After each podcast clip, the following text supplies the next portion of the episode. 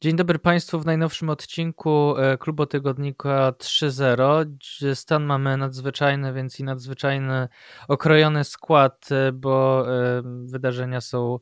dynamiczne. Paweł Musiałek, dzień dobry Pawle. Cześć Bartku, cześć wszystkim.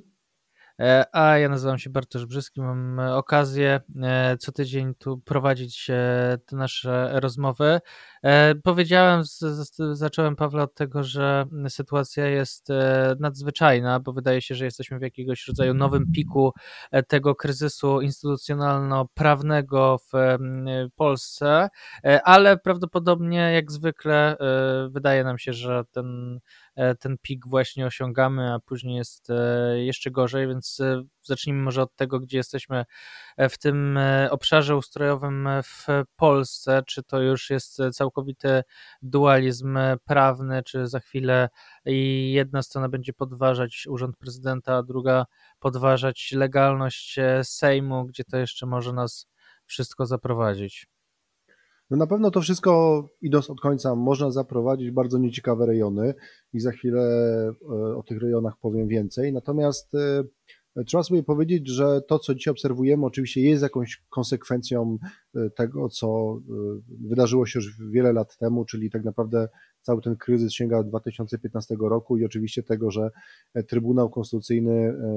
wówczas został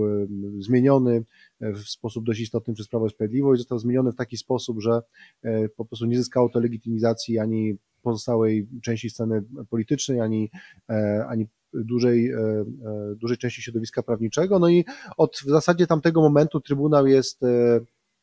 ciałem nieuznawanym, a to ciało jest jakby kluczowe, dlatego że Trybunał, poza tym, że rozstrzyga ustawy, czy są zgodne z konstytucją, czy nie, to przede wszystkim rozstrzyga to, czy dane organy państwa, tam gdzie jest ich styk, e, no, są odpowiedzialne bądź nie za dany obszar. I ja mam wrażenie, że tak naprawdę e, wtedy zaczął się pewien problem, który oczywiście miał po drodze kilka ważnych e, etapów. No i dzisiaj tak naprawdę mamy kolejny, można powiedzieć, taki kamień milowy na drodze do e,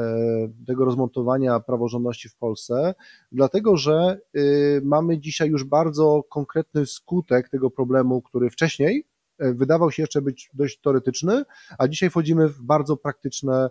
tego skutki. Natomiast chciałbym bardzo wyraźnie powiedzieć, że no niestety, ale chyba Bartek nie jesteśmy jeszcze w tym piku. To znaczy, to jest chyba tak, że niestety e, najgorsze jeszcze, co się może wydarzyć, to jest przed nami. I to, co e, moim zdaniem przyniósł ten wczorajszy dzień, e, to jest taki właśnie sygnał, że naprawdę jedziemy w bardzo niebezpieczną stronę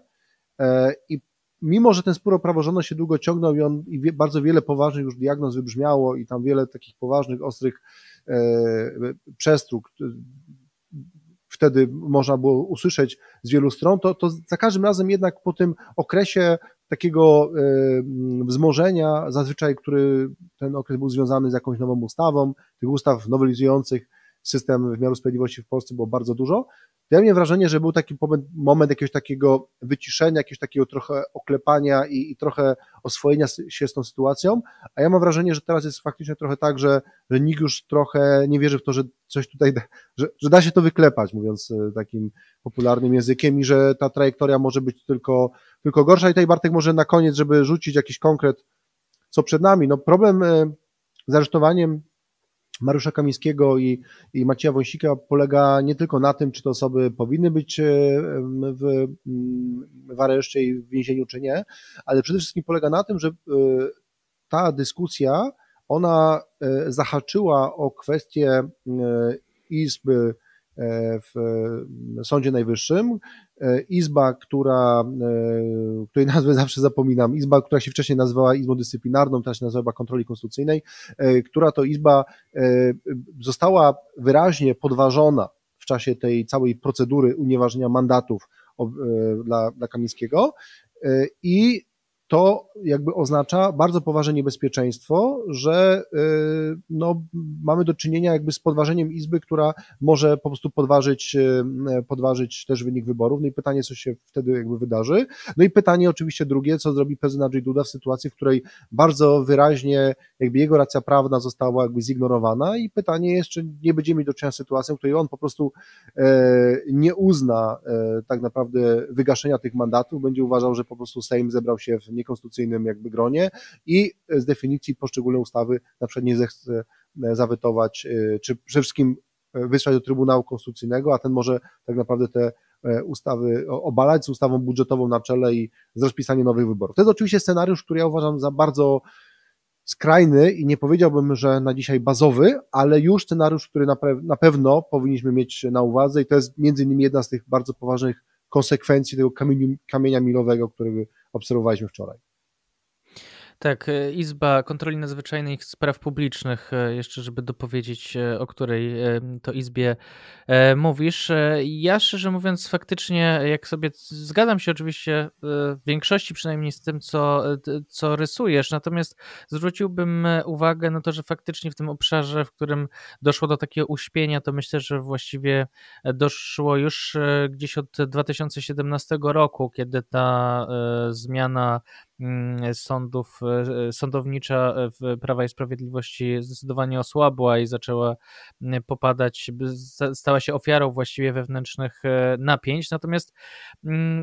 myślę, że zapominamy trochę o tym e, i część opinii publicznej bagatelizuje to, że faktycznie ten spór o sądownictwo zaczął się od e, wyboru tych dwóch nadmiarowych e, sędziów Trybunału Konstytucyjnego przez Platformę Obywatelską w 2015 roku. I mam wrażenie, że to, że później zaczęło się wzajemne sprawdzanie, kto kogo wybrał i podważanie, to jest sędzia Ziobro, Ziobrowy, a to jest sędzia Justicji, a ten sędzia jest to był początek gdzieś e, e, rozpadu takiej wyobraźni o tym, jak to sądownictwo wygląda, że wcześniej jednak utrzymywał się pewien mit niezależności tego sądownictwa od tego 2015 roku, kiedy najpierw Platforma chciała mieć nadwyżkę w Trybunale, a później e, PiS wysadził wszystkich pięciu i obsadził, no zaczęła się właściwie ten,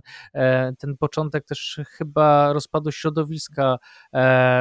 sędziowskiego, bo do rozpadu czy to świata dziennikarskiego, czy eksperckiego doszło pewnie w innych e, momentach, natomiast e, wtedy e, to jest ten grzech pierworodny tego, że później ten trybunał, który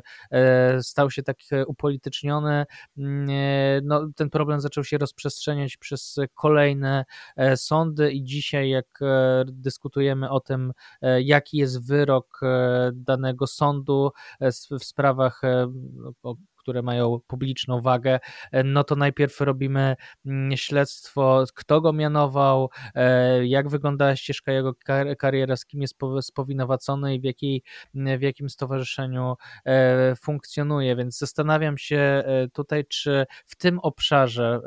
jesteśmy w ogóle w stanie dojść z tym do ładu, dlatego że mam wrażenie, że właściwie obie strony chciałyby po prostu pozbyć się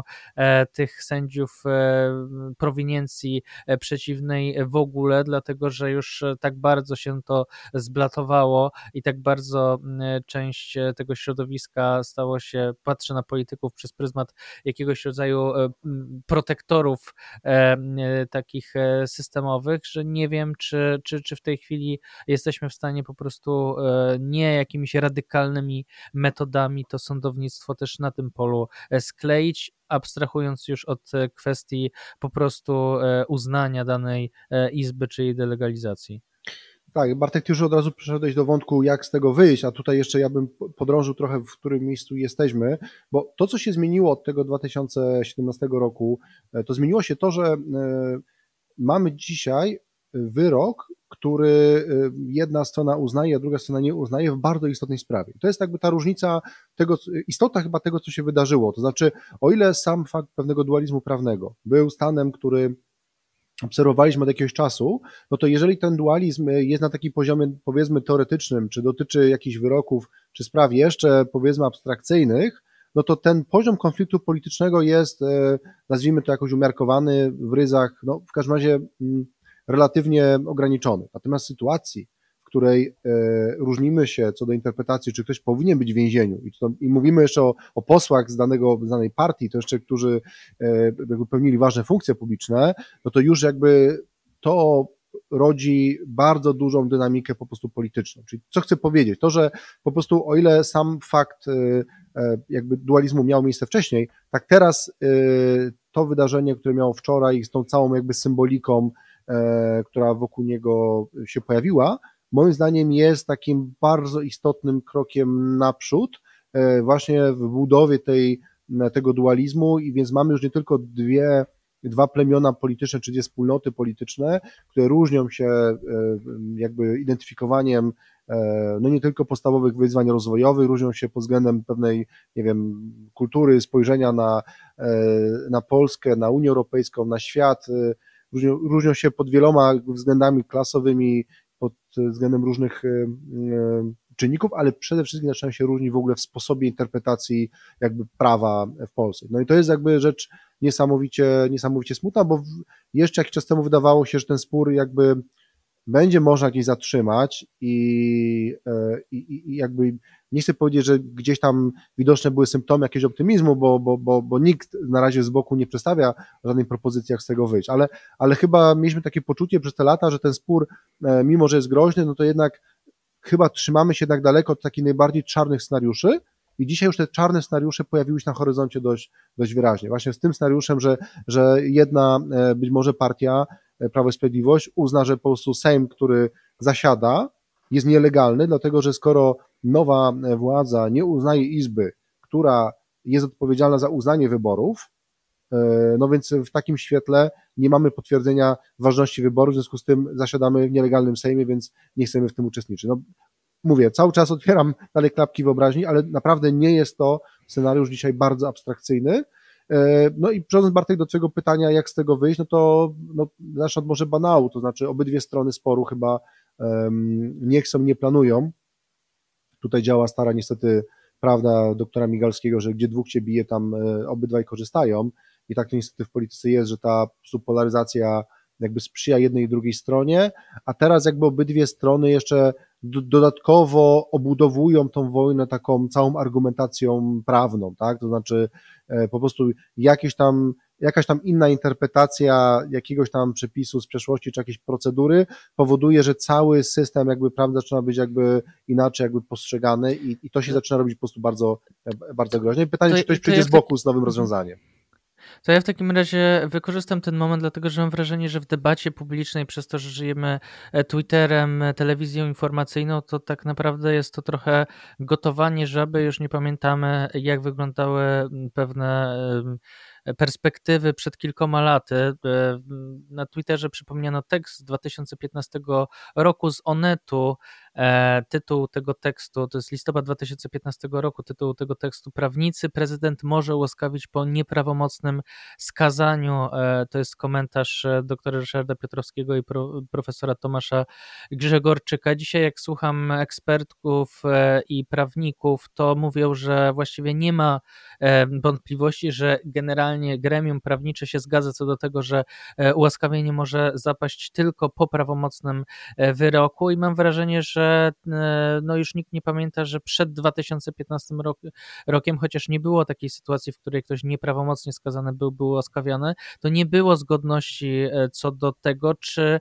prezydent to może zrobić, czy nie, co więcej istotne autorytety prawnicze uważały, że jak najbardziej może ułaskawić E, Macieja e, Wąsika i, i Mariusza Kamińskiego. Co więcej, e, no jak się tak zastanowimy, wrzucałem to na, na, na Twitterze, jak bardzo absurdalna jest to sytuacja, bo przecież prezydent uniewinniał po tym nieprawomocnym wyroku obu panów po to, aby mogli objąć funkcję ministra i wiceministra. W momencie, w którym byli nieprawomocnie skazani, to nie było możliwe niemożliwe, a dziś po ośmiu latach, kiedy odchodzą już z urzędu, zapada wyrok prawomocny, w którym okazuje się, że przez 8 lat ministrem MSW, jednym z najważniejszych ministrów w, w ogóle w rządzie, jaki może być, był przestępca i na razie i trzeba go osadzić w więzieniu. No to sama ta sytuacja, już pomijając konsekwencje tego, czyli całe zatrzymanie, no wydaje się jednak kuriozalna, że po pierwsze ta sprawa trwała tak długo, po drugie, że okazuje się, że przez 8 lat ministrem był przestępstwa, po trzecie, że dzisiaj jak zacząłem swoją wypowiedź, że tak, tak dzisiaj opinia publiczna jest przekonana, że prezydent tego ułaskawienia nie, nie mógł uczynić, a okazuje się, że jednak no przynajmniej w tej sprawie była, był realny, toczył się realny spór, spór prawny, o którym dzisiaj już nie pamiętamy. E, czy ty też, Pawle, e, masz takie poczucie, że trochę dzisiaj e, no, żyjemy w jakimś bardziej nie właśnie na tym w tym obszarze faktycznie sporu prawniczego, tylko bardziej jakiegoś sporu o narrację i w pewnym momencie już jesteśmy przekonani, już nie, nikt nie pamięta o co dokładnie chodziło, ale jesteśmy przekonani, że ta odpowiedź jest prawidłowa. Tak, ja mam takie wrażenie, że tak przede wszystkim, to bym chciał podkreślić, że mam bardzo głębokie przeczucie, że te spory prawne są tylko jakby pewną zasłoną dymną. Znaczy, że już naprawdę y, różnym stronom tego sporu nie chodzi o prawo i to prawo jest tutaj bardzo silnie instrumentalizowane i, i, i to jest tylko parawan przed y, po prostu mm, no przed po prostu wojną polityczną i, i moim zdaniem podejście do tego tematu, a usiądźmy tak na poważnie jeszcze raz, e, ułóżmy te klocki, w sensie kto ma rację w tym sporze prawnym, jest po prostu coś, jakby to jest niemożliwe. Znaczy ten wszystkim poziom zagmatwania tego systemu jest już jakby tak duży, że my naprawdę wyszliśmy już dawno z pewnych jakby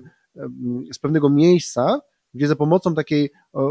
prawniczej interpretacji, która miałaby szeroką legitymizację, moglibyśmy się zgodzić, jakby gdzie jesteśmy i jakby gdzie zmierzamy, jak z tego wszystkiego wyjść. Moim zdaniem już jesteśmy tak bardzo za tymi kolejnami stricte prawnymi czy prawno-konstytucyjnymi, że dzisiaj jedynym tak naprawdę obszarem, e, który może że tak powiem, przywrócić e, czy zapobiec dalszemu kryzysowi, jest po prostu e, ten obszar polityczny. Znaczy, my musimy dokonać pewnego po prostu resetu ustrojowego, gdzie byśmy na nowo pewne rzeczy jakby zdefiniowali i zgodzili się na pewne rozwiązania, a nie zastanawiali się, jak cofać jakby pewne rzeczy z przeszłości, bo już po prostu tego się rozsupłać po prostu nie da. Znaczy to, ten poziom sporu jest tak duży, że y, ani jedna strona, ani druga nie ma w 100% racji w tych sporach. I, i myślę, że tutaj jest pokusa, żebyśmy znowu sobie to wszystko roz... od 2015 roku, żebyśmy zrobili sobie powtórkę tych wszystkich sporów prawnych, na to pewnie nie ma czasu e, e, i, i też nie ma chyba sensu, żeby to po prostu robić, no ale sam fakt tego, że mamy do czynienia z, e, no właśnie, jakby tutaj zapętleniem sporu o Trybunał, sporu o Sąd Najwyższy, sporu o KRS, e, tutaj mamy jeszcze właśnie tego Mariusza Kamińskiego z, z Maciejem Wąsikiem, no to wszystko jakby, moim zdaniem jakby powoduje, że, że naprawdę nie ma sensu i chyba nie mamy tego komfortu, zajmowania się nawet tematem, kto jest temu bardziej winien, bo ja też nie chciałbym to jasno postawić tezy, że nie wiem, wina się rozkłada porówno, możemy mówić o tym, kto bardziej zawinił, e, Pewnie chronologicznie zaczęła Platforma, później PiS, ale PiS jak znowu przyłożył, to przyłożył dwa razy mocniej, więc w pewnym sensie e, ta odpowiedź była nieproporcjonalna, ale dzisiaj to, co robi władza, no to też jest to działanie, które nie jest przywracaniem praworządności, tylko wykorzystywaniem tego, że nie działa na przykład Trybunał i nowa e, władza właśnie wykorzystuje ten stan e, takiej delegitymizacji właśnie sądownictwa do tego, żeby przeprowadzać rzeczy, które im pasuje. I jakoś ci prawnicy, którzy przez ostatnie 8 lat krytykowali PiS, teraz jakoś tak silnie relatywizują to, co robi nowa władza, więc jakby pewnie jest pokusa, żebyśmy wchodzili w detale, nie ma na to jakby sposobu, e, i to, co ja bym chciał powiedzieć, to chyba jesteśmy już w takim miejscu, kiedy naprawdę trzeba sobie powiedzieć, że nie stać nas na to, nie możemy sobie pozwolić na głębokie śledztwo, kto kiedy zaczął. Znaczy, możemy to robić w publicystyce, która jest mało istotna, ale z punktu widzenia państwowego, my musimy stawiać na pierwszym miejscu pytanie, jak z tego wyjść. I ja mam wrażenie, że to jest mój podstawowy problem dzisiaj e, całego komentariatu, już nie wiem polityków, bo oni mają, oni mają po prostu partykularny interes w tym, żeby po prostu nie e, z tego nie koniecznie wychodzić. Natomiast e, po prostu dziwię się różnym e, ludziom, którzy komentują te sprawy, prawnikom, konstytucjonalistom, że oni jakby nie stawiają tej sprawy na pierwszym miejscu, tylko kiedy ja napisałem wczoraj takiego tweeta, to było charakterystyczne, że właśnie każdy państwowiec dzisiaj powinien się zastanowić, jak z tego, jak z tego wyjść, no to od razu multum tweetów pod tytułem, no dobrze, ale nie zapominajmy, kto zaczął i tak dalej, i tak dalej. To znaczy, że naprawdę po prostu emocja rewanżyzmu, e, i to nawet jeżeli po ludzku go rozumiemy, nawet jeżeli jest to emocjonalnie zrozumiałe, to nie jest to postawa dzisiaj propaństwowa, czy to nie jest dzisiaj postawa, która po prostu e, mm, daje e, jakby powrót do praworządności, bo i dam jeden prosty przykład, żeby tutaj ktoś, kto być może widzi w 100% winę PiSu, a nie widzi żadnej nowej obozu władzy, żeby miał jakąś namiastkę tego, gdzie się znajdujemy. Otóż fundamentem problemu, jak zacząłem, powiedzieć, zacząłem od samego początku, jest spór o Trybunał Konstytucyjny. Ten Trybunał nie jest uznawany przez nową władzę, dlatego że zostali wybrani sędziowie, e, nazwijmy to nadmiarowo przez PiS i to jest powód, dla którego ten Trybunał nie jest uznawany i tam żadne sprawy się nie toczą i po prostu e, te sprawy właśnie pomiędzy poszczególnymi instytucjami, typu rozstrzygnięcie, która izba Sądu Najwyższego jest władna coś rozstrzygnąć, a co nie, tego, tego typu rzeczy nie są rozstrzygane. No i teraz zadaję proste pytanie, dlaczego nowa władza nie zrobiła jednej bardzo prostej rzeczy, nie wprowadziła uchwały, nie uchwaliła uchwały Sejmu, która by po prostu cofała sędziów dublerów i e, powoływała prawidłowo wybranych sędziów. O tym zresztą bardzo często e, wspominali politycy opozycji, kiedy, przepraszam, politycy obecnej władzy, e, kiedy byli jeszcze w opozycji. No odpowiedź jest bardzo prosta. Odpowiedź brzmi tak, że po prostu wtedy okazałoby się, że Trybunał już nie ma żadnej wady prawnej i okazałoby się, że pozostali członkowie tego Trybunału są po prostu legalnie wybrani, należy respektować ich wyroki. A tego po prostu nowa władza nie chce. I to powiedzmy wprost, że jak ktoś mi mówi, że to przecież nowa władza nie ma ich na sumieniu, bo ona po prostu tylko i wyłącznie jakby odziedziczyła pewien stan zamętu prawnego i, i tutaj e, tylko i wyłącznie dostosowuje się do tej sytuacji, e, to ja odpowiadam nie. Znaczy, gdyby chcieli posprzątać w Trybunale Konstytucyjnym już dawno ta uchwała byłaby wprowadzona. Ona, z nią się zgadzają e, jakby w dużej mierze e, wszystkie autorytety prawne i tutaj nie byłoby żadnej kontrowersji, tylko po prostu nowa władza tego zrobić nie chce, bo ten stan, który PiS rozpoczął, bardzo jest na rękę nowej władzy i przypuszczam, że każdej władzy, bo w momencie, w którym mamy rozmontowany Trybunał, no to on nam nie blokuje po prostu żadnych zasad, a jeszcze możemy dalej utrzymywać to paliwo y, właśnie, y, jakim jest przywracanie praworządności, możemy gonić tego króliczka nie łapiąc go i na tym jeszcze możemy długo, długo pojechać. No, myślę, że tutaj e, można przywołać na potwierdzenie Twojej tezy to, co e, wypowiedź posłanki lewicy Janny Marii Żukowskiej, która na pytanie właśnie, co jeśli prezydent uzna, że Sejm jest e, źle, źle, źle wybrany, czy że jeżeli Trybunał stwierdzi, że ustawa budżetowa jest uchwalona w wadliwym, w wadliwy sposób, no to posłanka Żunkowska powiedziała, to nie będziemy tego uznawać, bo nie uznajemy, e, bo nie uznajemy ani zdania prezydenta, ani Trybunału e, Konstytucyjnego, no właśnie dlatego, że, e, że jest wadliwą instytucją, więc myślę, że to jest być może zdanie posłanki, a nie ministra albo premiera jest mniej ważne w tej debacie publicznej. Natomiast myślę, że pokazuje pewnego rodzaju mindset e, dotyczący tego, że tak naprawdę e, nie chodzi o to, żeby właśnie dokonywać jakichś korekt, ulegalniać pewne e, instytucje czy pewne procedury, tylko po to, aby, aby mm, no, tworzyć nowe tak naprawdę jakieś bypassy, które by w całości omijały te zdaniem e, obecnej e, większości wadliwe instytucje. Chciałbym e, Bartek, teraz może... jeśli no? mogę, bo już pewnie też będziemy pływać na szerokich wodach, a jeszcze, żeby nam nie umknęła chyba jedna kwestia ważna, jeśli chodzi o samego Mariusza Kamińskiego i Macieja Wąsika, bo to, co się wydarzyło pod Pałacem Prezydenckim, mi się wydaje, że ono, że to wydarzenie było ważne, w sensie to wyprowadzenie ich przez policję doprowadzenie do aresztu. Ważne nie tylko z tego powodu, że mamy do czynienia z taką interpretacją prawną, że mm, ci posłowie zostali uniewinnieni przez, czy zastosowano wobec nich skuteczne prawo łaski i w związku z tym nie powinni być jakby mm, nie powinni trafić do aresztu. Mi się wydaje, że też na tą kwestię stricte prawną nakłada się coś, co chyba umyka w ogóle debacie publicznej. To znaczy nakłada się też pojęcie słuszności, e, które nie jest pojęciem właśnie prawnym. To znaczy ja mam poczucie, że i to jest w ogóle moja interpretacja tego wydarzenia. Jakbyś mnie zapytał, czy słusznie panowie trafili do więzienia, e, e, to ja bym powiedział, że ja mam głębokie poczucie, że jakby braku słuszności, natomiast nie znaczy to, że mam głębokie poczucie nielegalności. To znaczy uznaję pewien spór prawny dotyczący tego, że E, prawo łaski prezydent mógł zastosować wcześniej czy później. I tutaj no nie jestem e,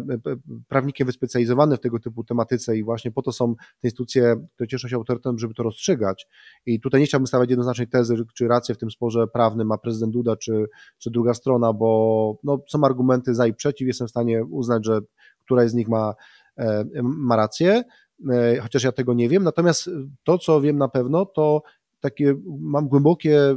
poczucie, że tylu polityków w RP było zamieszanych jakby w różne afery, że fakt, że to Mariusz Kamiński trafi do więzienia za e, właśnie nie za jakieś przestępstwo pospolite, tylko za właśnie sposób wykonywania e, swojej, swojego jakby urzędu e, i trafia tam w sytuacji, w której mm, łapał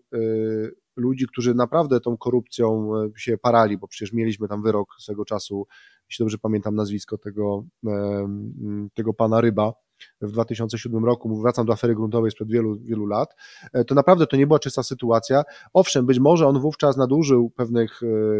instrumentów i nie chcę e, mówić, że na pewno był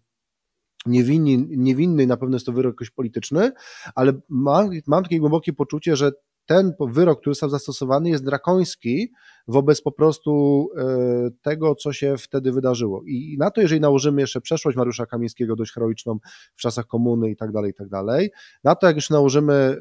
właśnie sam fakt, że sędzia, kiedy wówczas ten wyrok był e, popełniany, zasądził wyższą karę niż o to wnosiła w ogóle prokuratura, jeżeli do tego dodamy kontekst, że bardzo du dużo czasu minęło do czasu tego uprawomocnienia się wyroku i moim zdaniem to, że on zapadł zaraz po wyborach 15 e, października, no trudno mi uznać za jakiś po prostu przypadek. E, no to wszystko skłania mnie do tezy, że jak mam poczucie, że, że jest jakąś e, niesprawiedliwością, że ten człowiek znalazł się w więzieniu, jakkolwiek nie, nie stawiam tezy, że on na pewno jest niewinny i nie powinien żadnej kary ponieść. Gdyby to ten wyrok był w zawiasach. Gdyby e, to był e, wyrok, nie wiem, skazujący go na, nie wiem, e, kilka lat pozbawienia możliwości realizacji jakiejś funkcji publicznych. Ja przypomnę, Bartek, to też mało osób wie, że mieliśmy w historii III RP chyba jeden tylko doprowadzony do końca proces przed Trybunałem Stanu. To był proces za aferę alkoholową. Ostatnio przypomniał tej aferze profesor Dudek na swoim kanale, Dudek o historii. E, pozdrawiamy profesora, członka, członka Rady Klubu. E, I w tym wyroku zapadł, e, w tym wyroku na jednego z polityków odpowiedzialnych za tę aferę alkoholową na początku lat 90. zapadł wyrok pozbawienia możliwości uczestniczenia czy funkcjonowania jakby w życiu publicznym przez 5 lat. Znaczy dokładnie ten, ten wyrok miał chyba 5 lat braku możliwości objęcia pewnych funkcji w ogóle publicznych, nie? Więc, więc jeżeli przed Trybunałem Stanu jest taki wyrok, a tutaj mamy po prostu ordynarne e, zaprowadzenie człowieka do więzienia, który był niekaralny w historii RP, to moim zdaniem też bardzo ważnym kontekstem tych emocji społecznych, które się przed Pałacem Prezydenckim uwidoczniły, jest też takie poczucie, że nawet jeżeli e, druga strona mówi, wszyscy są równi wobec prawa, jest prawomocny wyrok i regulamin mówi jasno, że poseł wtedy powinien do więzienia, w ludziach się uruchamia po prostu taki taką, e, po prostu taki, takie emocje pod tytułem e, no, jest coś chyba niesprawiedliwego, prawda? No, gdyby to, przepraszam, już nie chcę rzucać konkretnych nazwisk, konkretnych posłów, ale mamy w polskim parlamencie i też pisie osoby, które, e, których jakby działalność etyczna jest etyka funkcjonowania w życiu publicznym jest bardzo wątpliwa. Gdyby one były skazane wyrokiem sądów, jestem absolutnie przekonany, że te emocje były radykalnie mniejsze niż przy Mariuszu Kamińskim i myślę, że właśnie ten kontekst tutaj powinien być jakby podkreślony. I to, że politycy opozycji z taką bardzo dużą satysfakcją w ogóle witają to, że minister zarządców PiSu idzie do więzienia, to też jest moim zdaniem jakiś jednak upadek, bo, bo nikomu się nie powinno życzyć, a mówię szczególnie w tej kwestii wielu polityków nie ograniczyło się do tezy pod tytułem jest wyrok, trzeba go wykonać, tylko wyraźne były gesty bardzo dużej satysfakcji, że tak się stało, więc to wszystko też nakręciło pewne emocje, które, które no właśnie są kolejnym takim rozrywaniem tego wspólnego po prostu płótna i rozklejaniem się naszej e, po prostu wspólnoty politycznej. No myślę, że tutaj jednak e, trzeba popatrzeć na ten twardy, e, twardy elektorat. Oczywiście on jest w obu partiach, natomiast ja przypominam sobie E, jak byłem na spotkaniu w Krakowie na debacie wokół książki Umówmy się na Polskę w zeszłym roku e, i, i wtedy właśnie ten e, autorzy tej, współautorzy tej książki mówili o tym, że no jednak jak po przejęciu władzy, jeżeli opozycja wygra, to musimy jako członkowie tejże, sympatycy tej, tej,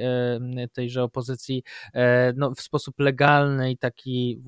taki pozwalający na to, aby też ci wyborcy Prawa i Sprawiedliwości Sprawiedliwości poczuli, że zmieniamy to, przywracamy praworządność w akceptowalny dla nich e, sposób. No i tak ta debata wyglądała, po czym na koniec wstał Jan Hartman i powiedział, że nie ma o czym rozmawiać, trzeba ich posadzić. E, I myślę, że jednak w tej ostatecznie debata była, była ciekawa, ale na końcu wygrał Jan Hartman i jednak ci, którzy mówili, że trzeba, trzeba przede wszystkim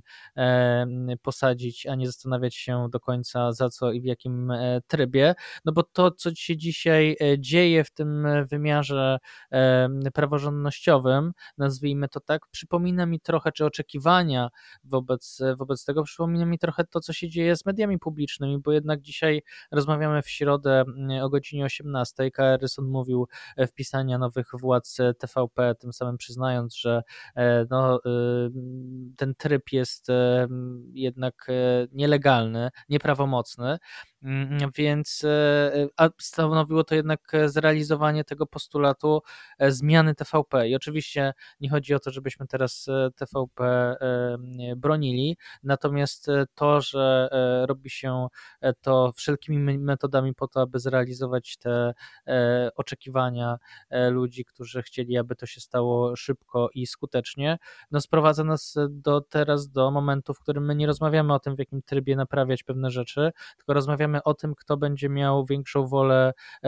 polityczną, a tutaj przywołałeś profesora Dudka, spodobało mi się jak powiedział, odpowiedział na pytanie dziennikarza o to, kto jest bardziej dziś odpowiedzialny za, e, za dymę, e,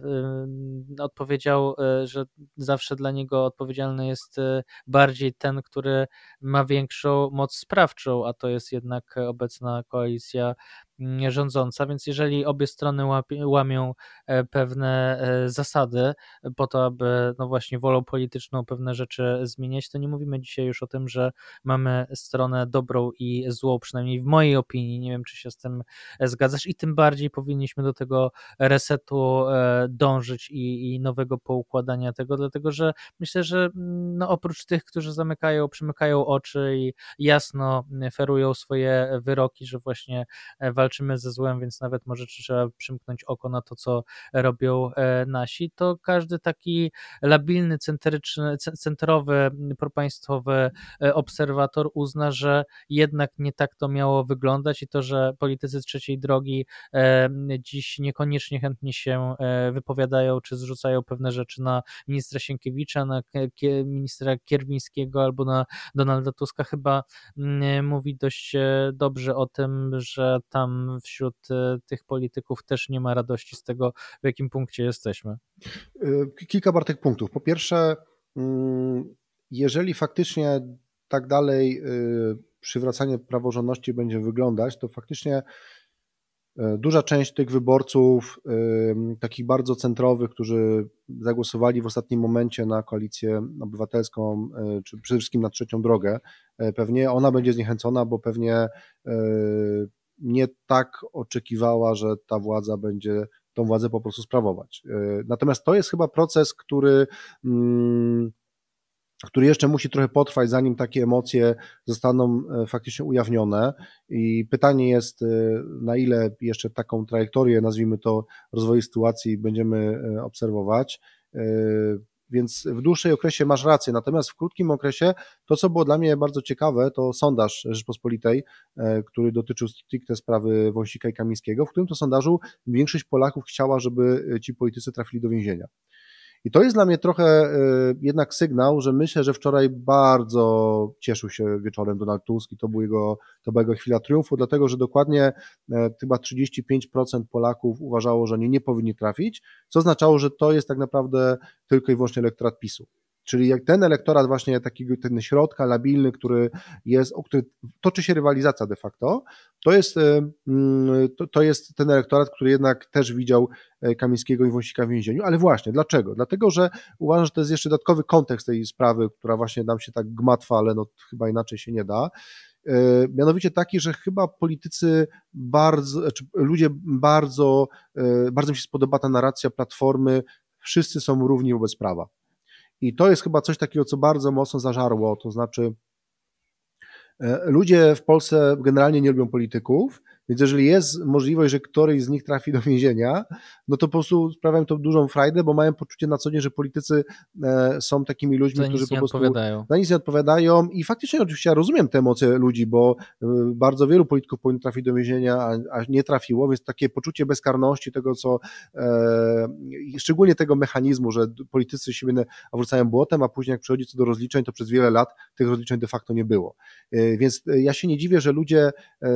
się trochę cieszą, że, że w końcu ktoś trafił do więzienia, tylko mi jest trochę przykro, że akurat padło na, na Kamińskiego jednak, bo, bo wydaje mi się, że kilku innych kandydatów wskazał i, i, i, i niech ludzie się cieszą, kimś niech pójdzie do więzienia, niech jakby ludzie mają takie poczucie, że faktycznie prawo jest równe,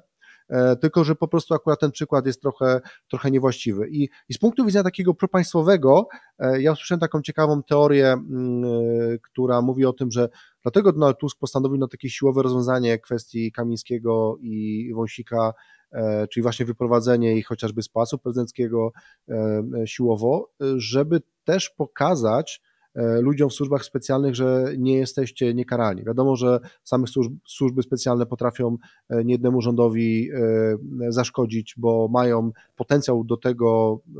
że mają przede wszystkim wiedzę, którą, którą mogą dysponować w różny sposób i, i, mogą też wpływać na polityków i to jest moim zdaniem też takie w ogóle narzędzie dyscyplinujące w ogóle służby, które przecież teraz,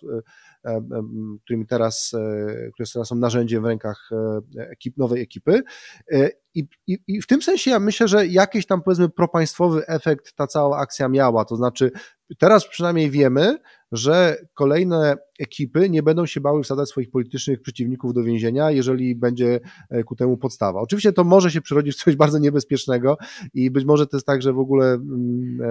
e, e, po, polityka zacznie być zawodem podwyższonego ryzyka. Dokładnie tak, dokładnie tak, ale być może, ale zanim to się stanie, to faktycznie przez wiele lat ona tak bardzo była bezkarna, że trochę teraz, e, że tak powiem, jak, e, jak trochę ludzi poczuje odpowiedzialność, to, e, to będzie dobrze, no tylko, że ja bym bardzo chciał, żeby tą odpowiedzialność faktycznie ponosili ci, którzy tą odpowiedzialność ponieść powinni, a nie ci, którzy akurat, nie wiem, tylko i wyłącznie się po czymś podpisali, ale nie oni byli inicjatorami, bo to jest jakby główny problem, który jest z odpowiedzialnością w Polsce, ale, ale to zostawmy, zostawmy na bok. Także Bartek, na ten punkt chciałem zwrócić uwagę, bo trochę pod kątem tego, jak ty mówisz, czy ludzie się zmęczą, na razie ta sprawa Kamińskiego moim zdaniem, jak już wchodzimy w taką twardą partyjną politykę, politykę, ona jest wygrana przez, e, przez Platformę, w przeciwieństwie chyba do tej sprawy z TVP, o której ty mówiłeś, gdzie tam jednak to poczucie, e, że Platforma zrobiła coś takiego bardzo na rympał, w sytuacji, w której nie musiała i to była ewidentna decyzja polityka, jakim jest minister Sienkiewicz, a no, tutaj... Nie musiała, no, czy nawet nie próbowała. Tak, ale chodzi o to, tak, że wtedy mieliśmy konkretną decyzję ministra Sienkiewicza, że wchodzimy na twardo do TVP, więc można oskarżyć konkretnego polityka za tego, tego typu działanie, a jeśli chodzi o Platformę i jej stosunek do Wąsika Kamińskiego, no to przecież Platforma może powiedzieć, no halo, halo, no ale przecież to wyrok sądu spowodował, że Kamiński trafił do więzienia, nas to nie mieszajcie, to co my zrobiliśmy, no to zgodnie z prawem doprowadziliśmy, znaczy policja doprowadziła e, do po prostu aresztu czy czego, więc w związku z tym my od tego umywamy ręce. I w tym sensie ja uważam, że e, Bartek problem dla Prawa i Sprawiedliwości, e, chociaż wcale tutaj PiSowi nie współczuję, bo to jest dokładnie mm, pije piwo, które sam sobie naważy przez ostatnie 8 lat właśnie dokonując takich, a nie innych zmian w wymiarze sprawiedliwości. Po prostu PiS stracił jakąkolwiek wiarygodność w tematyce zarówno mediów, jak i praworządności, czyli dwóch głównych tematach, które teraz można zarzucić nowej władzy. I e, problem polega po prostu na tym, że PiS już teraz stosując bardzo ostrą retorykę ustroju totalitarnego i tak dalej, te paski na już nie TVP, tylko w telewizji Republika chodziły na Twitterze, e, pokazujące, że PiS chciałby wejść w logikę kodu z 2015-16 roku. Chciałby, żeby to był taki początek takiej um, faktycznie emocji społecznej, która będzie rozsadzać tę nową władzę, ale na razie ja widzę, że o ile ta próba skopiowania, e, znaczy na razie próba skopiowania przez platformy PiSu w sposobie realizowania własnych celów jest dużo bardziej podobna niż, e, niż kopia kodu przez PiS, dlatego że za emocją e, kodziarską stały jednak pewne emocje i stali pewni ludzie, którzy nie byli członkami stricte platformy. Tam był pewien zalążek pewnej oddolnej emocji, a dzisiaj tak naprawdę ta cała sprawa jest stricte zarządzana przez polityków PiSu, dlatego że normalsi, tak zwani normalsi, którzy e, nawet widzą, że coś się dzieje nie w porządku, no nie chcą stawać obok, obok PiSu e, po prostu, bo uważają, że ten PiS tak dużo sobie naważył, że nie chcą być oskarżani, że oni są jakby stroną w tej sporze. Więc to jest jakby też cały jakby trochę dramat tak. takich państwowców i republikanów, i teraz Bartek już kończę, że że ci ludzie, którzy widzą obecne działania, mają w tyle głowy, że przesadna krytyka obecnej władzy będzie zinterpretowana jako obrona PiSu, bo żyjemy w spolaryzowanym świecie, a więc e, skoro my się z tym PiSem też jakby nie zgadzamy, no to nie chcemy trochę jakby zabierać głosu. I to jest moim zdaniem powód, dla którego nie wykształciła się jeszcze taka masa krytyczna opinii publicznej, która by stanowiła taką efektywną presję na nową władzę. No wydaje mi się, że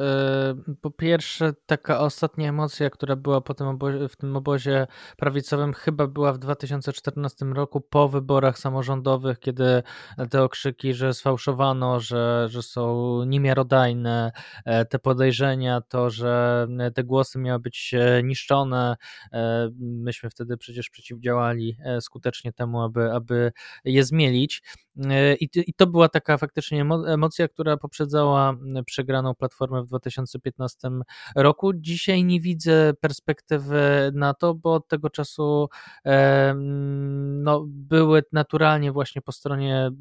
liberalnej te oddolne faktycznie ruchy, do których raczej politycy się przykrajali, a po przegranych teraz wyborach, nawet przy tym bardziej klarownej sytuacji mediów publicznych, e, głównymi okupującymi budynki na e, Placu Powstańców e, był przecież byli politycy PiSu, a nie tak zwani normalci, ale myślę, że też normalci, jeżeli mieli problem, żeby w badaniach opinii publicznej zadeklarować, że mogą zagłosować na PiS, co było długo przecież problemem, to jednak próg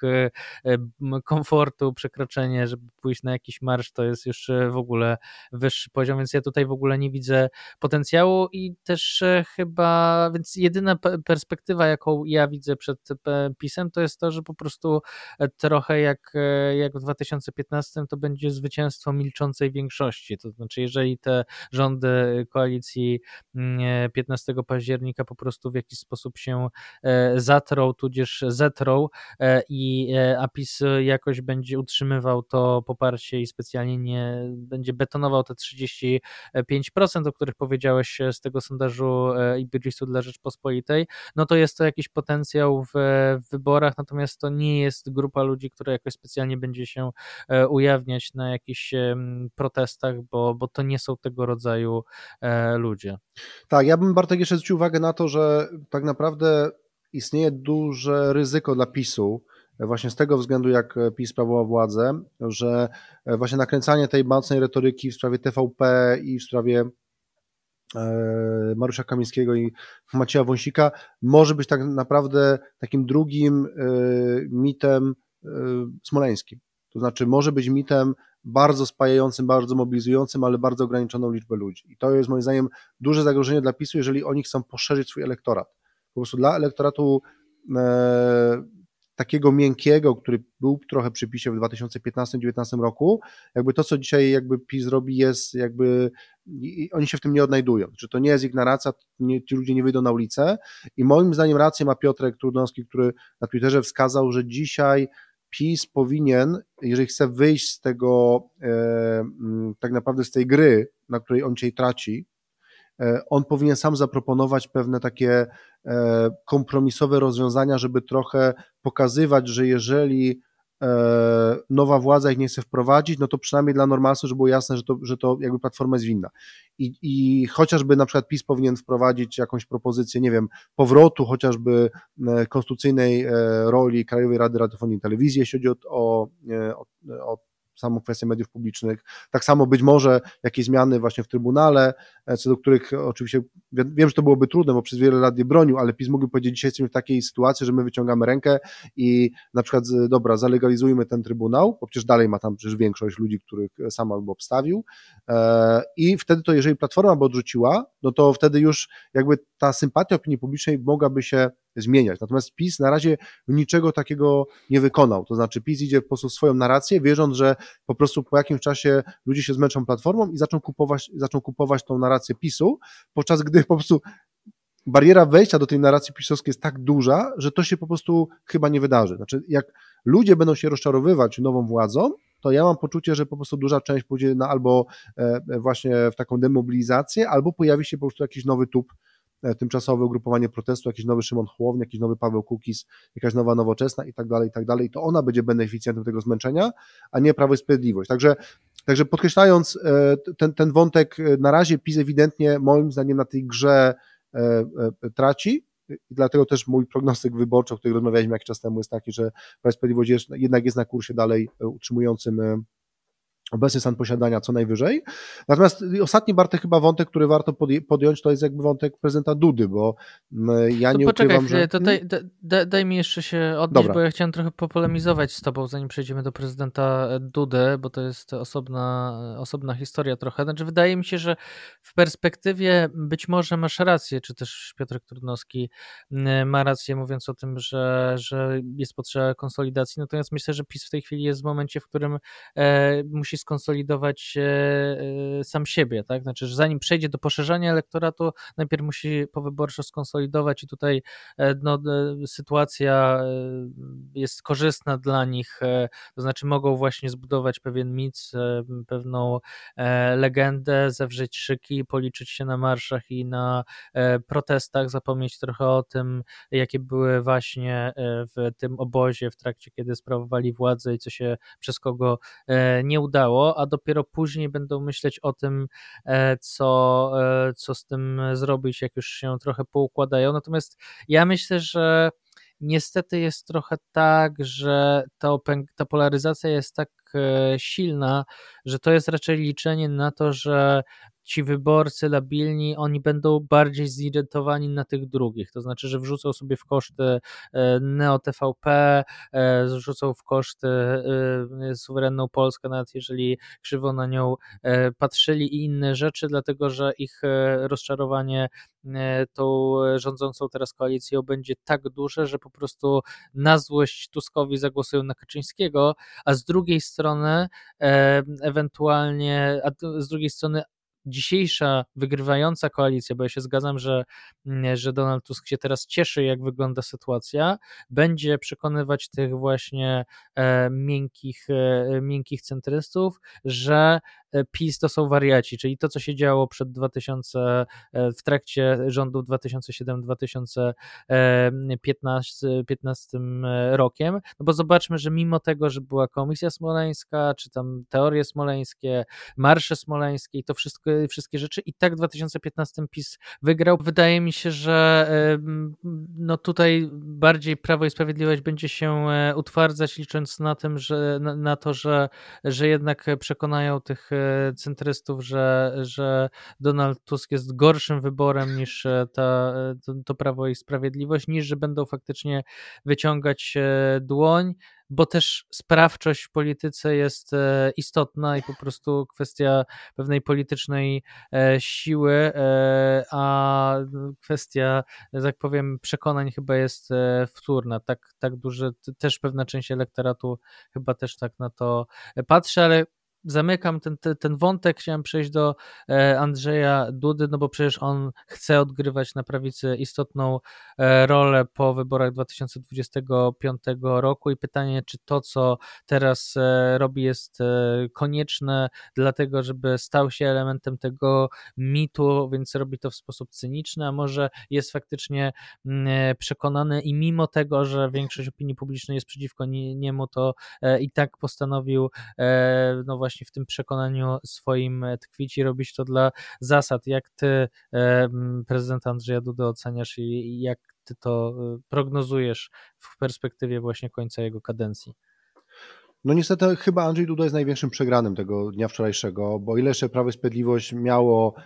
tak zwane ładne obrazki pozwalające budować swój mit i pewnie pozwalające jakby zmobilizować pewną część swoich wyborców na jutrzejszy protest, tak myślę, że Andrzej Duda na tym wydarzeniu stracił, dlatego że e, no, swoim autorytetem zaangażował się jednak e, tutaj w bardzo no, w pewien proces, który, który mógł zupełnie jakby inaczej poprowadzić. To znaczy, mówiąc tak, Andrzej Duda miał prawo do tego, żeby bronić swoich racji prawnych co do prawa łaski i myślę, że mm, ja bym zrozumiał e, to, żeby, że Andrzej Duda stawia tezę, że mamy więźniów politycznych i, i głęboko może się nie zgadzać z wyrokiem sądu, ale udostępnianie im Pałacu Prezydenckiego jakby i pozwolenie jeszcze policji, żeby ona jakby wyprowadziła e, tych dwóch polityków e, w sytuacji, w której przez chwilę Andrzeja Dudy w tym pałacu nie było, bo musiał się udać do Belwederu i nie mógł z niego wyjść, bo zablokował go autobus z linii 180, no to to naprawdę już jest trąci po prostu trochę powagą prezydenta. Więc myślę, że na pewno e, no, nic e, szczególnie Andrzej Duda na tym nie zyskał. Ja myślę, że on miał takie ambicje i całkiem szczerze, i to zresztą powtarzał nawet e, Krzysztof Bosak, że Andrzej, Andrzej Duda szczerze wyciągał rękę w stronę opozycji do pewnych rozmów na temat, by, na temat chociażby, nie wiem, moim zdaniem temat TVP, pewnie dzisiaj już na dużo trudniejsza, ta rozmowa jest dużo trudniejsza, ale na samym początku, gdyby Platforma nie zrobiła tego, co zrobiła, to pewnie ma, miałbym jakąś wiarę w to, że da się wypracować z prezydentem jakiś kompromis, bo przecież on nie był zwolennikiem tej telewizji, jak ona funkcjonowała. I myślę, że jeżeli Andrzej Duda chciał w ciągu tych ostatnich półtorej roku sprawować funkcję takiej osoby, która jednak e, w tej spolaryzowanej bitwie jest w stanie pełnić rolę takiego chociażby mm, punktowego korektora i, i, człowieka, który proponuje pewne kompromisowe rozwiązania, takie propaństwowe korekty, no to na pewno to wczorajsze wydarzenie temu bardzo nie służyło. E, I tak powiedziałem, można było jednocześnie bronić swojej racji prawnej, ale z drugiej strony e, no nie E, wysyłać takiego bardzo mocnego jakby sygnału zaangażowania się po której stronie, no bo wtedy się traci wiarygodność później do przedstawienia po prostu pewnych postulatów kompromisowych, które, e, które, które po prostu no, na dalszym etapie, jeżeli takowe w ogóle padną, będą e, zupełnie nietraktowane poważnie. Także, także myślę, że to jest seria w ogóle jakichś większych porażek prezydenta, bo tak samo myślę, że to weto które Andrzej Duda zastosował do tej ustawy okołobudżetowej, to też było zinterpretowane jako sypanie E, jakby piachu w tryby. I też znowu tutaj Andrzej Duda oczywiście miał rację w e, tym, że działania nowej koalicji są bezprawne, ale moim zdaniem, jeżeli jakby za tym wetem e, okołobudżetowym szłaby konstruktywna propozycja ustawowa, na przykład powrotu do konstytucyjnej roli Krajowej Rady Radiofonii i Telewizji, gdzie prezydent powiedziałby, że powołuje się na tą uchwałę Sejmu, która wzywała do przywrócenia ładu konstytucyjnego w Polsce, no to właśnie to, to byłoby takie działanie sygnalizujące, że prezydent proponuje pewne rozwiązania, które nawet dla PiSu są niekoniecznie jakoś bardzo komfortowe, no ale właśnie szuka jakiegoś kompromisu, tak? Dzisiaj e, po prostu, no, trudno mi sobie trudno tą rolę po prostu Andrzejowi Dudzie będzie pełnić, a szkoda, bo tak naprawdę to była chyba, no, to był jedyny ośrodek, który taki potencjał miał. Ja nie kupowałem tej narracji, że Andrzej Duda jest tylko notariuszem rządu PiSu i będzie e, po prostu bardzo propisowski cały czas, dlatego że walczy o Sedę Pokaczyński. Moim zdaniem takiej ambicji chyba nie ma i tym bardziej, e, jeżeli chciałby zapisać się w podręcznikach e, do historii e, pozytywnie, to te ostatnie półtorej roku powinien szczególnie wykorzystać właśnie na to, jak moderować tą dyskusję między tymi dwoma stronami sporu, jakkolwiek wiadomo, że pewnie bliżej mu do jednej, to tego nie kwestionuje. Tak, myślę, że prezydent Andrzej Duda ma to do siebie, że nie potrafi w jakiś sposób komunikować rzeczy, co do których jest przekonany, tak aby, przeka- aby przekonać większą część opinii publicznej. Nie wiem na czym to, na, na, czym ten problem polega, ale faktycznie nie wiem, być może to cały czas kwestia jakiegoś zaplecza, e, którego bardzo długo nie potrafił zbudować, a teraz jest ono jakoś e, ograniczone, czy to jest jakiś inny problem. W każdym razie E, myślę, że faktycznie zaryzykował, podbijał stawkę, licytował w sprawie Mariusza Kamińskiego i Macieja Wąsika, ale E, ostatecznie przegrał tę rozgrywkę i zobaczymy, czy faktycznie dojdzie do jakiegoś e, rodzaju wycofania się prezydenta e, i, i poszukania jakiegoś kompromisu, uznając, że po prostu jego karty jako prezydenta są zbyt słabe, czy będzie licytować dalej, ale to może nas też prowadzić bardzo dziwne rejony. I ja w tej chwili jestem w ogóle na takim stanowisku, że szczerze mówiąc uważam, że to od czego zaczęliśmy w sumie to a ta analiza, kto ma rację, dzisiaj jest dosyć e, wtórna. E, bardziej jest pytanie, kto powinien ustąpić, e, tak żeby to było najbardziej skuteczne i efektywne z punktu widzenia po prostu ochrony jeszcze tego, co zostało w dobie tej gigantycznej polaryzacji. Więc nawet jeżeli uznaję, że prezydent Andrzej Duda mógł ułaskawić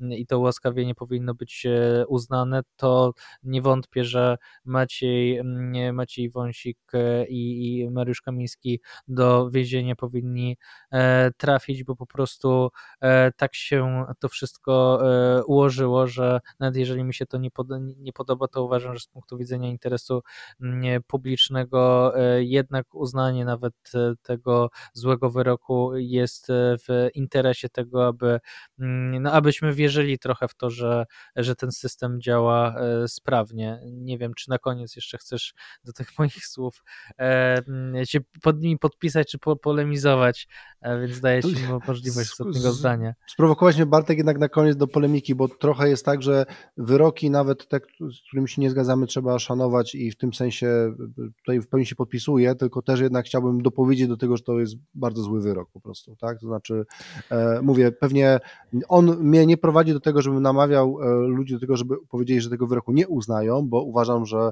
jakby propaństwa postawa każe nakazywać, natomiast te okoliczności, które wcześniej wskazywałem, powoduje, że niestety e, trzeba mówić o tym, że ten wyrok po prostu e, moim zdaniem dobry nie jest, a no ale no właśnie, no, te protesty polityczne, które teraz jakby są organizowane, mówię, są zrozumiałe przez zrozumiałe dla e, Prawa i Sprawiedliwości, natomiast niestety trochę niezrozumiały dla prezydenta i moim zdaniem prezydent właśnie uległ e, niestety presji e, środowiska Prawa i Sprawiedliwości. To jest moim zdaniem chyba kluczowa odpowiedź na pytanie, dlaczego tej roli, o której tutaj Bartek mówiliśmy, którą byśmy chcieli, żeby prezydent pełnił, po prostu póki co nie udźwignął, no trzymajmy kciuki, żeby na tej ostatniej prostej, tego ostatniego roku e, e, może więcej z siebie asertywności wydał, bo na pewno Polsce byłoby to bardzo, e, bardzo potrzebne, chociaż też podkreślmy, nie on jedyny powinien zmienić strategię postępowania, bo tutaj kandydatów do tego, żeby zachować się inaczej niż się zachowujemy zdecydowanie więcej. Tak, postawmy tutaj w takim razie kropkę. Jeśli Wam się, e, jeśli dotrwaliście całą naszą e, rozmowę, to e, zostawcie komentarz, podzielcie się swoją opinią w tej sprawie. Dajcie suba nam i wesprzyjcie nas. W link znajdziecie w opisie. Bardzo dziękuję Pawle za dzisiejszą rozmowę i mm, spotykamy się za tydzień. Dzięki.